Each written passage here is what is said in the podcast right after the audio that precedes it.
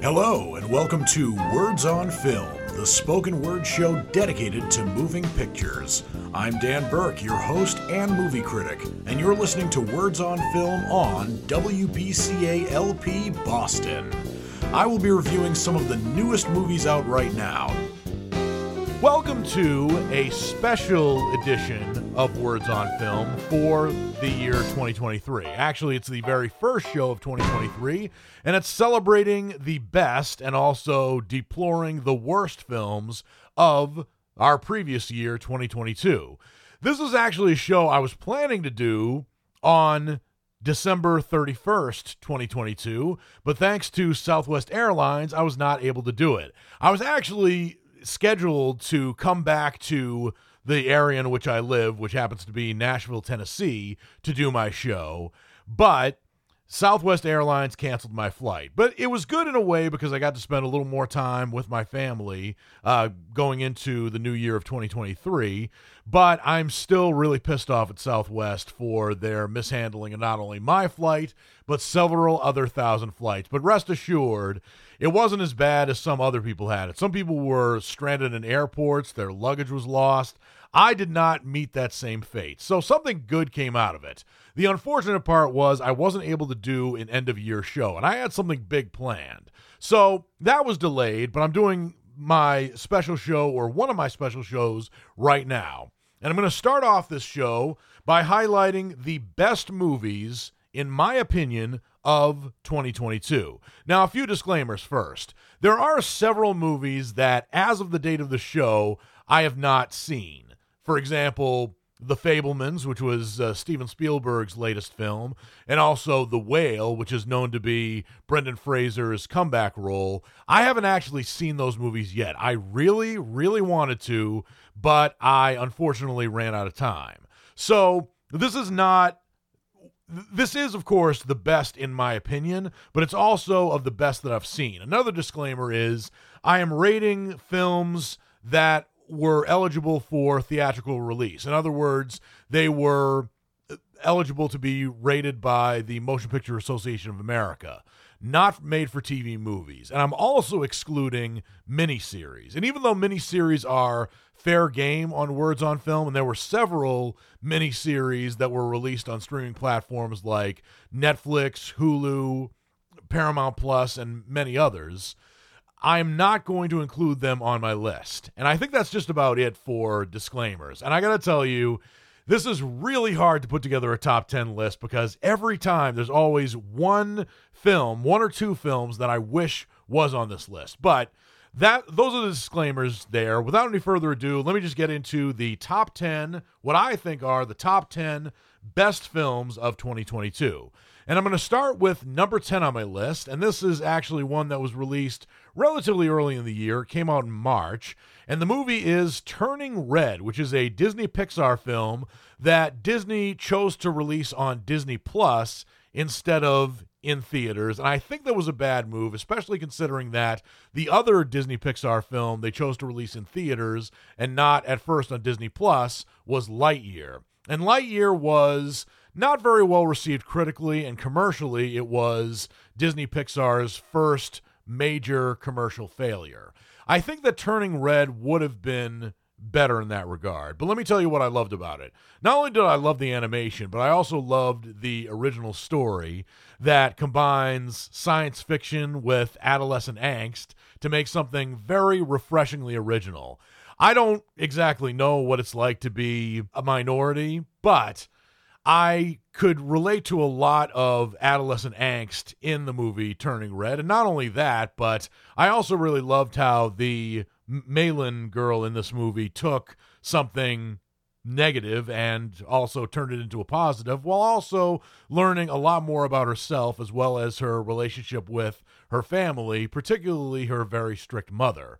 Turning Red is a very original film. Uh, of course, it, it has some themes and tropes that are somewhat familiar, but overall, it's definitely Disney's best animated film to come out this year, and that's why it's in the number 10 spot for me. Number nine. This was also a really tough choice, but I had to give it to the movie She Said, which is not only based on a book, but it's also based on the true story about New York Times reporters Megan Twohey and Jodi Kantor, who break one of the most important stories in a generation, which happens to be about Harvey Weinstein, as well as the allegations that are set against him. And she said is not as good a journalism movie as Spotlight, for example. Spotlight was a bit more of a game changer, but it does highlight a very important moment, not only in American history and journalism history, but also, I think that's about what I was going to say. But in, in, any, in any event, Megan Twohey and Jodi Kantor are played very well here by Carey Mulligan and Zoe Kazan, respectively. And there are also some very impressive performances, um, supporting performances. Uh, by the likes of Patricia Clarkson, Andre Braugher, and probably those who are featured less prominently in this movie. The, some of the actresses who play some of Harvey Weinstein's um, victims and not those who were more high profile, like Rose McGowan, Ashley Judd, and Gwyneth Paltrow, amongst other people. It is a very good movie about um, not only journalism, but also about a, a case that changed America. And it took a little while, but eventually there was a domino f- effect that caused it to change the world. So she said is number nine on my list of best movies of the year. Number eight in terms of best movies of the year is the film Glass Onion, whose full title is Glass Onion A Knives Out Mystery. This is a movie that I have not reviewed on my show yet, but in the coming weeks I will. And the reason it's called the Knives Out Mystery is to remind people that it is sort of an equal not a sequel, but an equal to the movie Knives Out. But the re- really the only thing that Glass Onion has in common with Knives Out is the fact that Daniel Craig comes back as Benoit Blanc. And Knives Out was one of the better films of 2019. It certainly was a box office hit when it came out. But I actually argue that Glass Onion is a better movie because Knives Out is certainly a very intriguing whodunit and has its share of twists and turns. But Glass Onion is coming out in a year where there were other mystery movies like See How They Run, for example, and also Death on the Nile that were just straight up whodunits. But Glass Onion kind of turns that on its head in the sense that there's going to be this mystery or this this fake murder mystery that's going on but then when that's thwarted there's an actual real murder that goes on but it's not the victim and it's not the culprit that's the most interesting part of this movie. It certainly is the twist but i'm not going to give that away just yet. And even though daniel craig's southern accent is a bit distracting he does play the character of benoit blanc very well and is certainly one of those detectives that's up there with Sherlock Holmes and Hercule Poirot in the sense that not only are they very good at solving mysteries, but they also make very intriguing characters. So, Glass Onion is my choice for the number eight best movie of the year. Number seven, in terms of great movies this year, is a movie that was under the radar for the, for the most part, but it actually has one of I think the best leading performances of the year. Although taking that into account, I haven't seen The Whale yet. Number seven on my list of best films of the year is Breaking, which is in essence a modern day Dog Day Afternoon, but it's about a Marine War veteran who's played by John Boyega, who faces mental and emotional challenges when he tries to reintegrate into civilian life. And he ends up robbing a ba- or rather holding up a bank, not necessarily robbing it, and he's not actually after money, but I'm not going to reveal exactly what it is he's after, but John Boyega plays an Iraq War veteran so well that he didn't even have to say anything in the first few scenes of this movie to lead me to conclude that he is or was in the film a war veteran. But the scenes he has in the bank with Nicole Beharie and Selenis Levia are uh, Leyva, excuse me, are excellent in and of themselves. When he enters negotiation with an FBI agent by the name of Eli Bernard, who's played by Michael Kenneth Williams in what happens to be his very last on screen performance, that's when a lot of the magic of this movie really comes through. It does end a bit surprisingly, but this movie is anchored very well by John Boyega's amazing lead performance, and I hope that John Boyega gets the attention for this role that he deserves. I also hope that Michael Kenneth Williams gets some sort of posthumous recognition as well. But Breaking is number seven on my list of best films of 2022, in my opinion.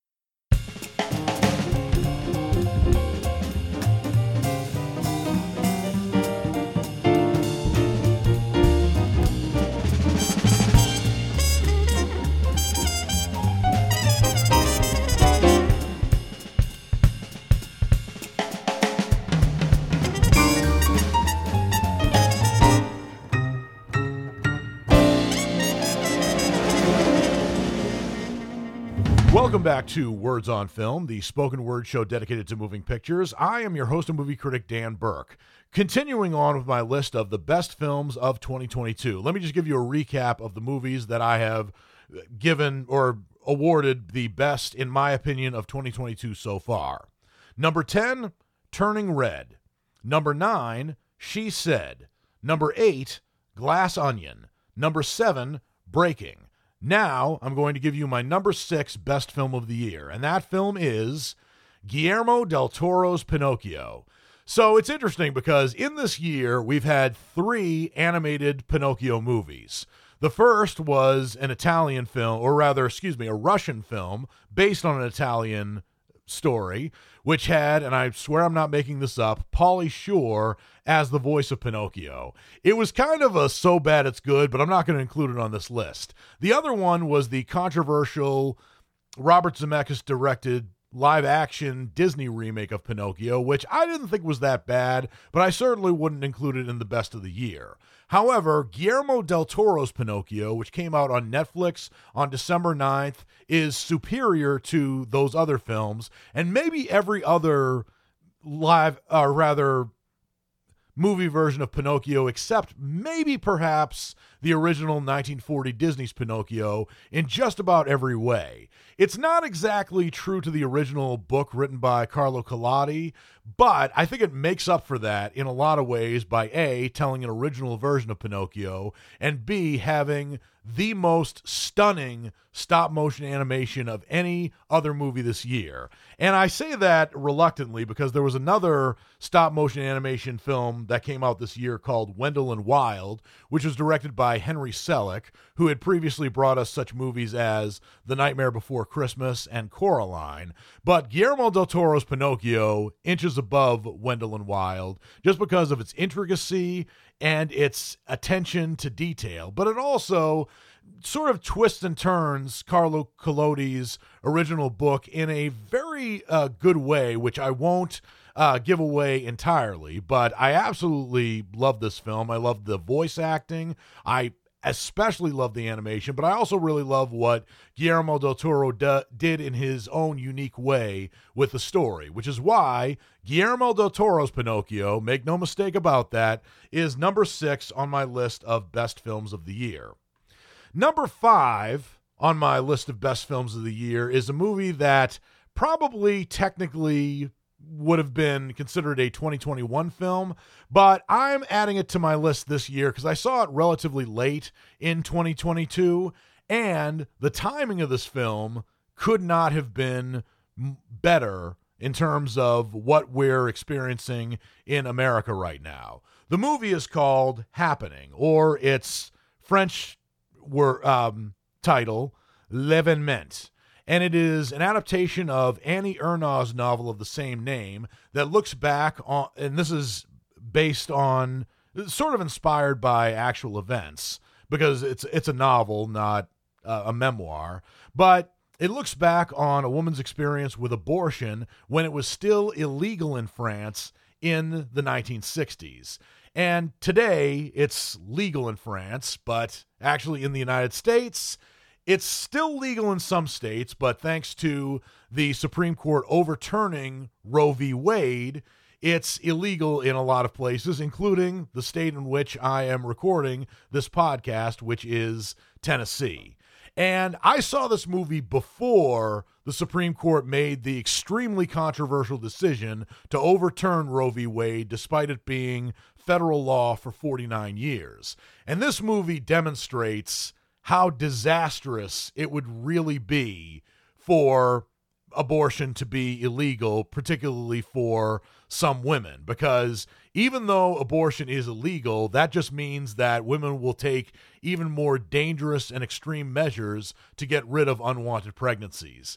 And the performances in this film are amazing in and of themselves. And there are also some very good lessons to extract, regardless of whether you are pro choice or pro life. In fact, I think probably this movie would convert more pro lifers than it would pro choice um, believers. But it's not propaganda either. It's it's a very well acted film with a an amazing lead actress performance by Anamaria Vartolomei, which really makes this one of the best and most memorable films of the year.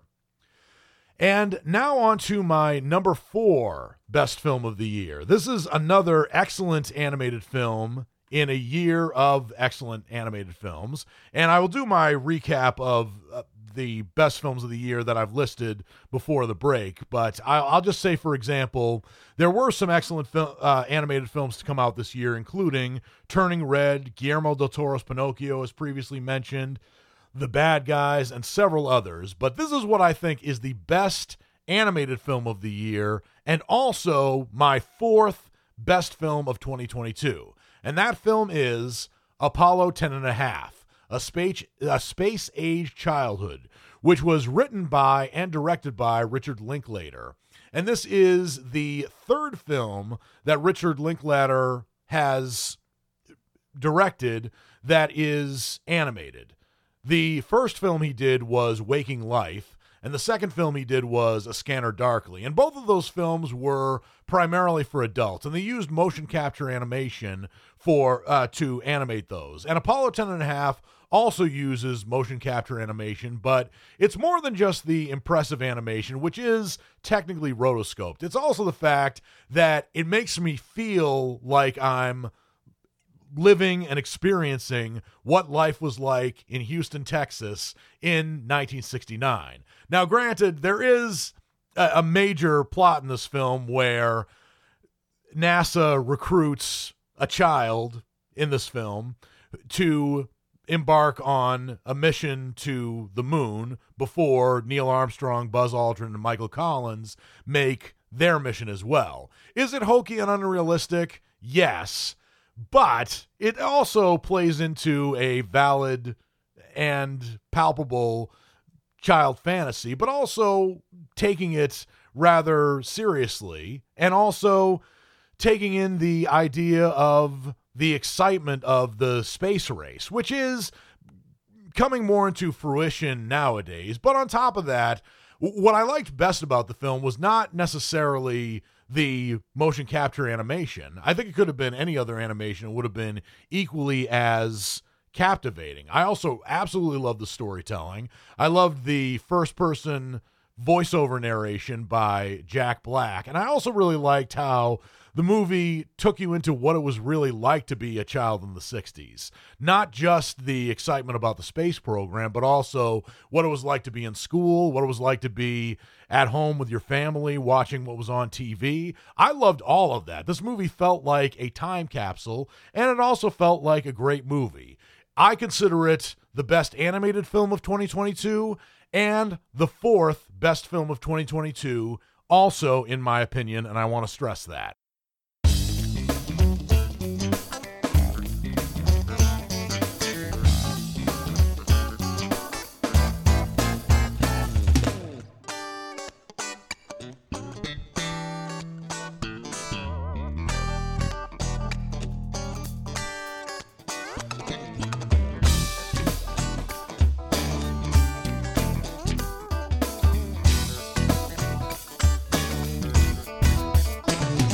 Back to Words on Film, the spoken word show dedicated to moving pictures. I am your host and movie critic, Dan Burke, continuing with my countdown of what I think are the best films of 2022 amongst the films that I've seen and those that are eligible. So I'm going to run down what the what the countdown has been so far. Number 10 on my list of best films of 2022, Turning Red. Number 9, She Said. Number 8, Glass Onion. Number 7, Breaking. Number 6, Guillermo del Toro's Pinocchio. Number 5, Happening. Number 4, Apollo 10 and a half, A Space Age Childhood. Now on to number 3. My number 3 favorite film of this year is Tar which is directed by Todd Field and stars Cate Blanchett as the titular Lydia Tar, who is a famous classical composer who's known not only amongst people in classical music circles, but also very much like Luciano Pavarotti and John Williams. She's also known to people who don't who doesn't who don't regularly listen to classical music. But the film centers on her, who is widely considered one of the greatest living composers slash conductors and the very first female director of a major German orchestra. Is this movie great because of what Lydia Tarr has accomplished? No, it isn't. It's great because not only of Cate Blanchett's amazing performance, which I think is actually better in this film than it was in Blue Jasmine, for which she actually won an Academy Award, but it also shows how delicate and consequential her success has been, especially when a protege of hers commits suicide. And it also tells you a little bit about society and our views on suicide, as well as the responsibilities of those who actually take their own life. And I think that part is particularly fascinating. But in addition to that, Cate Blanchett's performance in this film is amazing. It's actually even more amazing that Todd Field not only directed the film, but he also wrote the story and the screenplay. Now, I'm not saying that he didn't receive other input from other producers or studio executives. He probably did. That's kind of the way Hollywood works. In a way I don't entirely understand, but I can certainly appreciate or I, I can acknowledge that it's not quite that easy to make a film. But Tar is definitely one of the films that I enjoyed the most. I do have to say that there were some scenes at the end that I think could have been cut from the film altogether, about three or four scenes, but. Cate Blanchett turns in a terrific performance, and this is a film that certainly makes you think, which is why Tar is the third best film of 2022, of course, in my opinion. Number two on my list of best films of the year is Till. This is a film that has a star making performance by Danielle Deadwyler as the mother of Emmett Till, who was murdered senselessly in a brutal lynching in Mississippi in 1955. And his mother, as I said, played by Danielle Deadwyler, vows to expose the racism behind the attack while working to have those involved brought to justice. And for those who know their history or who have seen this film already, we know that justice was certainly miscarried in the years following Emmett Till's death.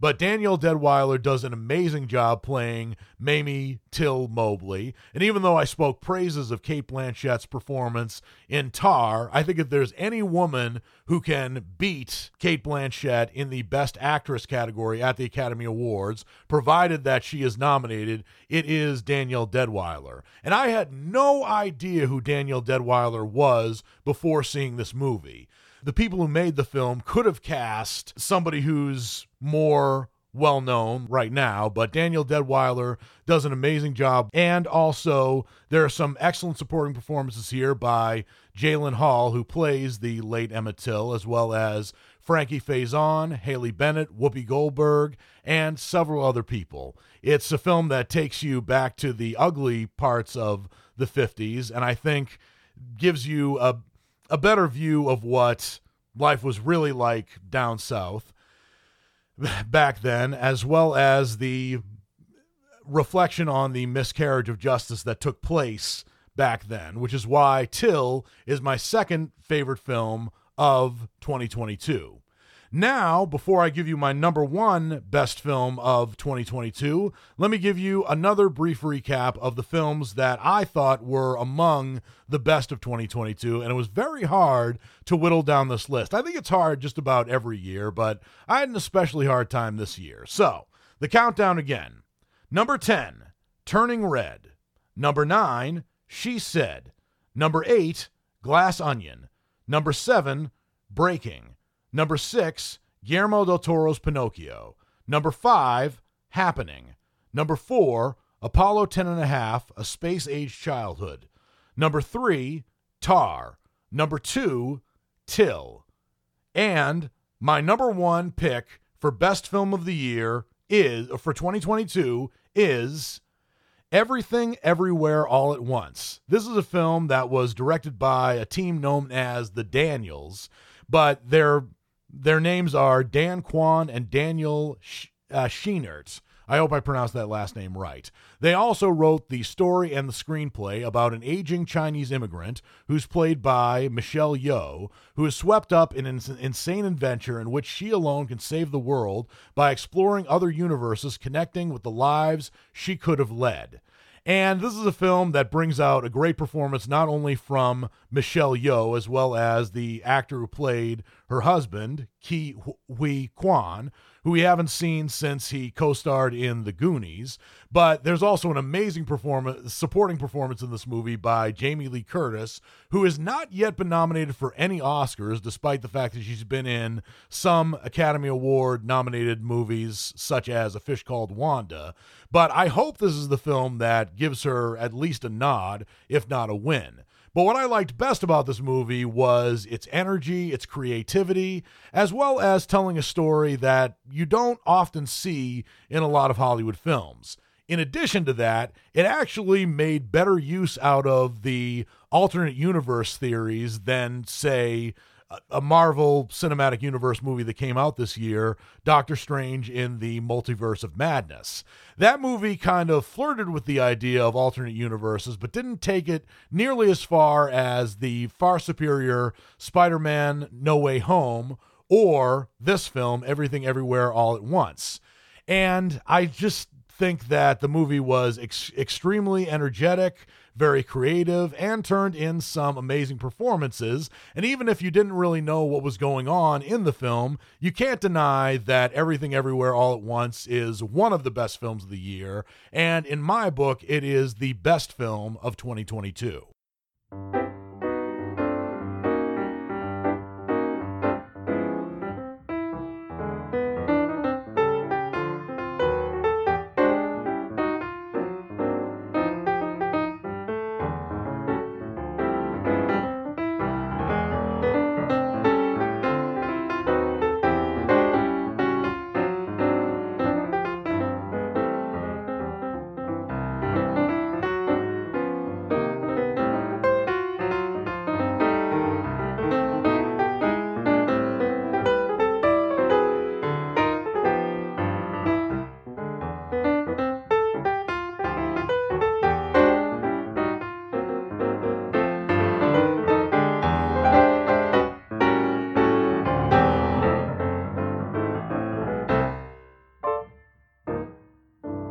Welcome back to Words on Film, the spoken word show dedicated to moving pictures. I am your host and movie critic, Dan Burke.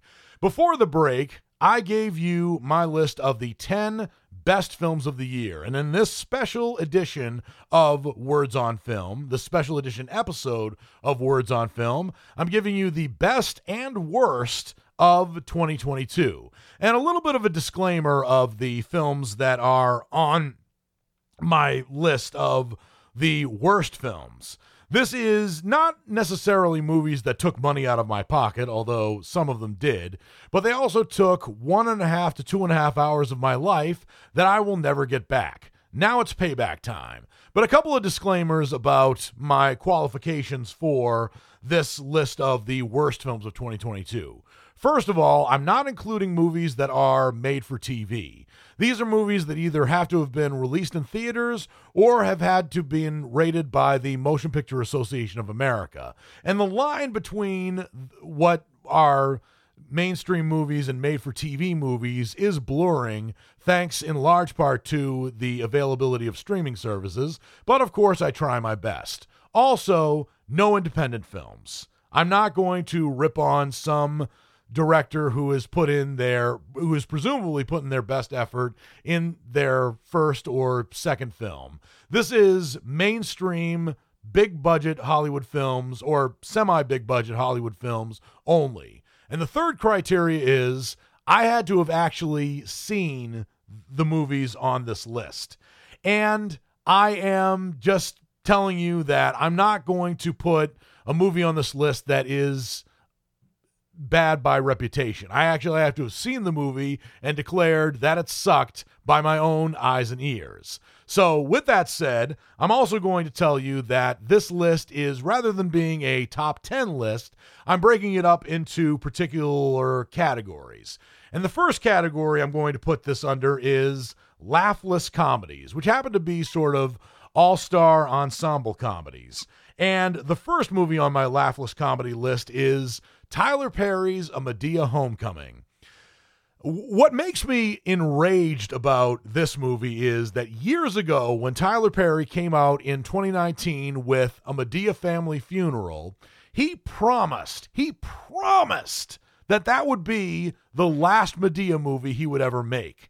And I don't understand his creative process it's obviously done well for him because not only has he made a lot of money and became a household name, but he also owns a, a movie studio in Atlanta, Georgia. What makes me really mad is that he could just be a media mogul and not make another movie for the rest of his life please don't make another movie. But instead, he returns to this character that I don't think anybody really finds funny anymore. And what's more is he also tells a story with this movie that's out of a sitcom. It's just not very good. To me, it's not very funny. I'm sick and tired of this Madea character. Not, not because the character is necessarily unfunny. I think that Madea could be funny, but Tyler Perry just refuses as a director, a screenwriter, and an actor to have Madea do anything that is even remotely humorous or worth watching. And I frankly think that these Madea movies are also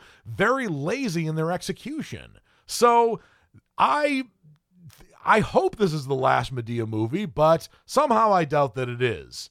My next entry into laughless comedies is another all-star ensemble, which is called The Bubble. And the really disappointing part about this is that The Bubble is directed by Judd Apatow, who has previously brought us such funny and poignant movies previously as The 40 Year Old Virgin and Knocked Up. And this is, of course, probably his weakest effort in his repertoire so far. It is a satire on not only the movie industry, but also how people made movies during the pandemic. And it's about a group of actors and actresses who are stuck inside a pandemic bubble at a hotel attempting to complete a low budget film.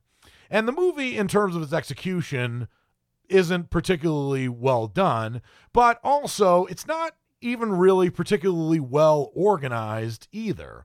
And there are characters you want to get behind, like the lead actress, Karen Gillan, who plays a lead actress not really all that different from herself, but she's given very little to do in addition to other actors in this film who seem to be just playing it by ear. And sometimes improvisation can be really good for films, but in this case, the movie was not only unfunny, but it also lacked a lot of structure. And even some of the CGI effects in this film felt cheap in a sense that I don't think that in this universe, people would want to actually go out to a movie or even spend time in front of their TV streaming the movie that they're making in here. So it's probably one of the weaker Hollywood satires I've ever seen. And even though I didn't review The Bubble on my show, I did see it, and I do concede that it is probably one of the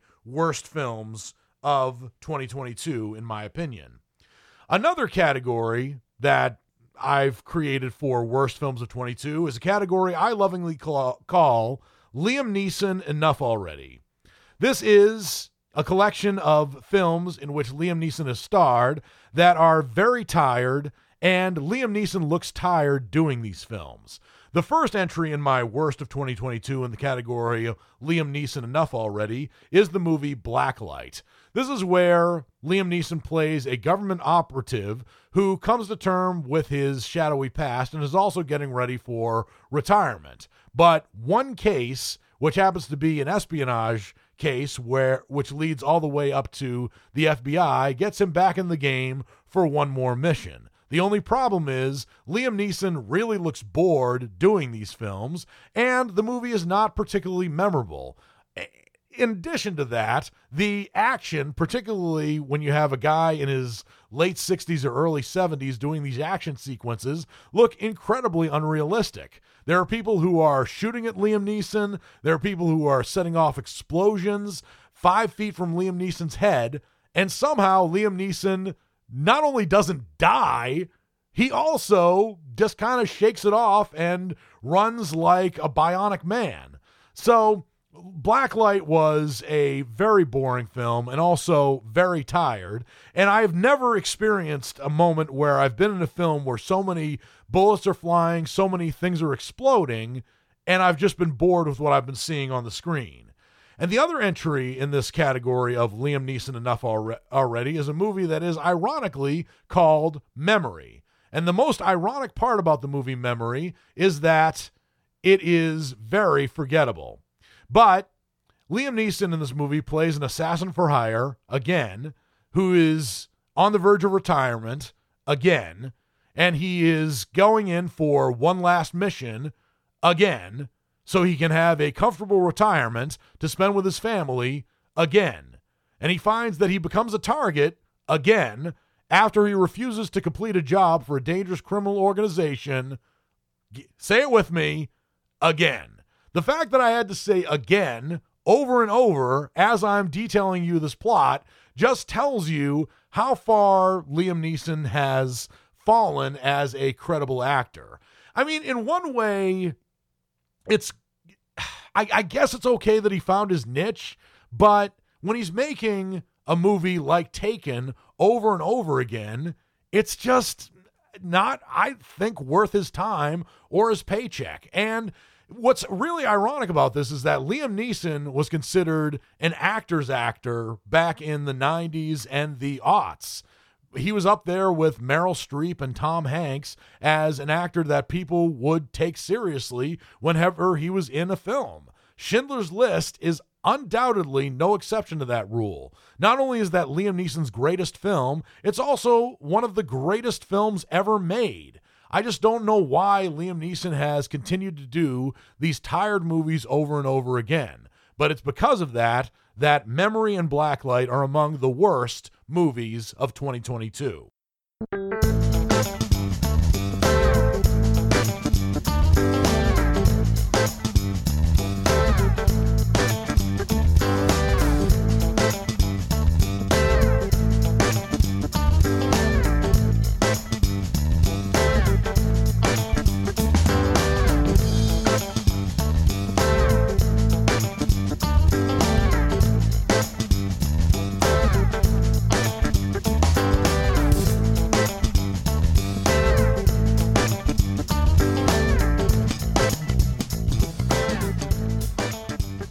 Back to Words on Film, the spoken word show dedicated to moving pictures. I am your host and movie critic, Dan Burke, and I'm continuing my countdown of the list of worst films of 2022. And very much like Siskel and Ebert used to do, rather than doing a top 10 list, I've been putting these bad films in particular categories. So previously, I had laughless comedies. Then I had Liam Neeson Enough Already, which in retrospect, I probably should have saved for last because that was probably the most clever category that I've come up with uh, so far. But I'm going to get into my next category, which is all star messes.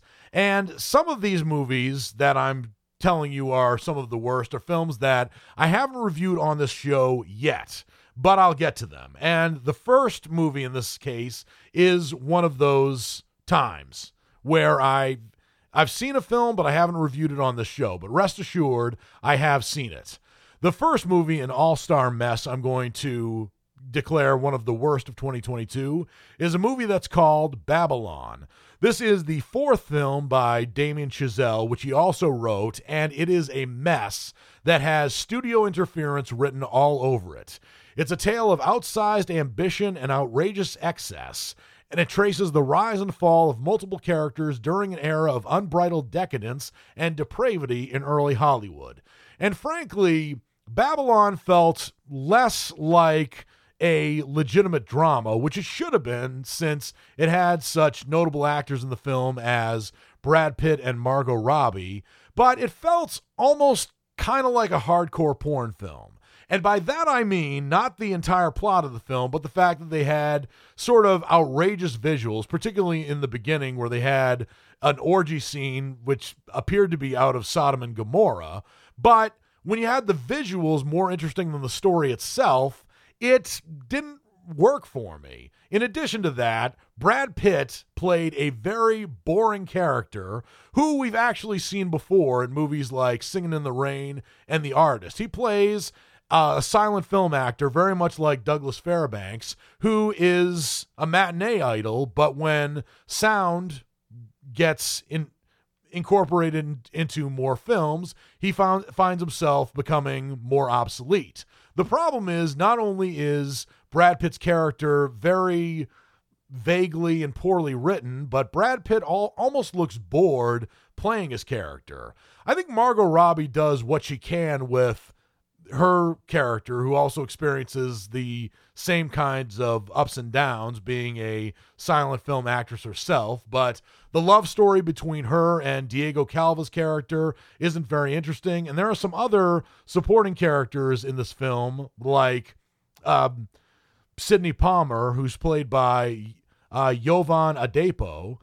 And also a gossip columnist named Eleanor St. John, who's played by Jean Smart who are just put in this film have very little screening screen time and the more you wanted to get into their subplots the more the film kind of moves on in its own hurry so babylon is one of the all-star messes another all-star mess on my list of worst films of 2022 is a film called the estate which i could have included in laughless comedy as well but this is undoubtedly one of the worst comedies of the year. It's about very selfish people who attempt to win over their terminally ill, difficult to please aunt, who's played in this film in probably the best performance by Kathleen Turner. But just because she has a great performance doesn't mean the rest of the film works, and rest assured, it doesn't. There has to be characters in this film who to whom you relate. Not everybody in the film has to be likable, but the problem is there's no one in this film who's very likable or very funny. And the plot itself, as well as the resolution of the plot, feels like it's out of a sitcom. And the characters are very, very poorly written the, actors in the film, like Toni Collette and David Duchovny, try to do what they can with them, but the fact is they're stereotypes, not real characters. And there are also some very forced comedy scenes, including one with a prosthetic penis. And no, I am not actually making that up. It's very forced comedy. It's not a very particularly well written film in terms of its characters or its story. And Estate is a major miss on my list. And now that I've gone through that um, category of all star messes, it's now time for me to get into my next category, which is don't remake good movies. One of these films on my list of don't remake good movies is not technically a remake. It's actually more like a sequel, but the way that the plot comes out is basically like a remake. In this case, I'm talking about the Uh, 2022 edition of Scream. This is the fifth Scream film in the series, and it should have been called Scream 5, first of all. I really, really hate it when sequels take on the exact same name as the original film. And it doesn't even matter how good or bad the film is. The film should have been called Scream 5 or The Next Scream or Scream Louder. Maybe these aren't the most original titles, but undoubtedly they are more original than the title of this film. Plus, even though Neve Campbell, Courteney Cox, David Arquette, and other people who reprise their roles from the original are good in this film, the new characters they introduce aren't very interesting, and the kills in this film are very predictable and very dull. So, Scream, the 2022 version, again, that's my first uh, gripe with this movie, is on my list of don't remake good movies. My other choice for don't remake good movies is a film that I actually have not seen the original of just yet. The the original Firestarter starred Drew Barrymore. I've seen it advertised, but I haven't actually seen the movie in and of itself. But my guess is it probably would have to be good enough to have merited a remake, but this is not the movie that makes either film look good. This is based on the novel by Stephen King, and it adds to a roster of Stephen King movies that are just subpar. But again, Stephen King is one of the best working writers out there, and he is a man of limited, uh, unlimited imagination. But these movies somehow limit his imagination. So, for those of you who don't know, Firestarter is about a young girl who tries to understand how she mysteriously gained the power to set things on fire with her mind. And Zac Efron, who I like in many films, plays her father. And I think he definitely turns in the best performance here, but there are mistakes that he makes as his daughter's guardian that seem very dumbfounded in terms of the plot of this film. As, there are things he does that really don't make a ton of sense. Plus, there are ways in which the the character of Charlie McGee, the daughter who can find herself spontaneously combusting, there are ways in which she could have evaded authorities in this film which would have worked. And plus, the authorities in this film, who are headed by a woman by the name of Captain Hollister, who played by Gloria Reuben, seem to have her best interests in mind. But the movie makes you think that this government agency is dangerous. And it just doesn't work as a horror film, an action film, or as a good movie, which is why Fire, Firestarter is on my list of don't remake good movies. Not because necessarily the original is superior, I don't exactly know, but this movie could have been executed a lot better than it ultimately was. And dare I say it, Stephen King might have done um, this movie justice by actually participating in it. But with that said, Stephen King has participated in movies based on his novels that ended up being really bad. So I say that with a grain of salt as well.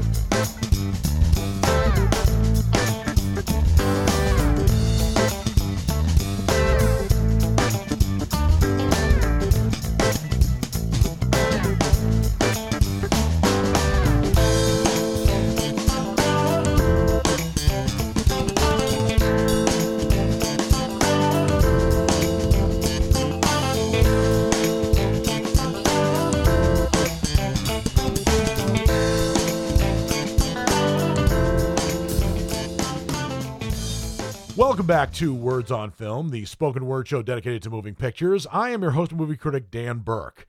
Continuing with my list of the worst films of 2022. Now, I've put all my movies that I consider the worst of 2022 into categories. But then there's my final category, which I think are the top two worst films of the year. And I really can't categorize these, although I could have put this number two worst film of the year into scareless horror movies, but it's sort of a horror action film as well as a superhero movie that just did not do it for me or for anyone else who saw this film.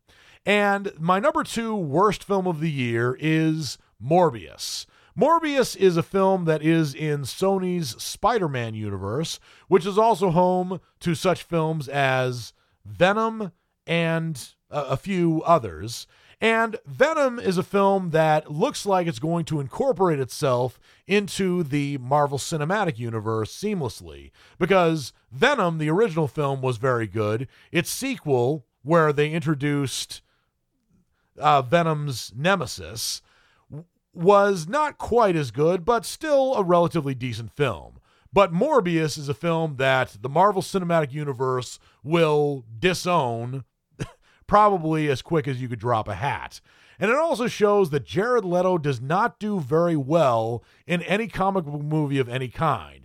He was subpar when he played Joker in the DC Extended Universe, so much so that he was in one movie, The Suicide Squad, and he was never mentioned again. He wasn't even included in the next Harley Quinn movie. That's how bad he was. And my guess is you will not see Morbius again, not only because the special effects in this film are laughable, but also because Jared Leto isn't a very good lead actor, or at least he hasn't been in quite some time he is an excellent actor. After all, he has won an Academy Award, but he hasn't done very much since Dallas Buyers Club to convince us movie-going audience members that he is worthy of taking on a lead role. Plus, the story of Morbius, even though it may have been based on the Marvel comic book, seemed to rip its plot with the antagonist and all from the 2008 movie The Incredible Hulk which I think was a better film than a lot of other people gave it credit for being.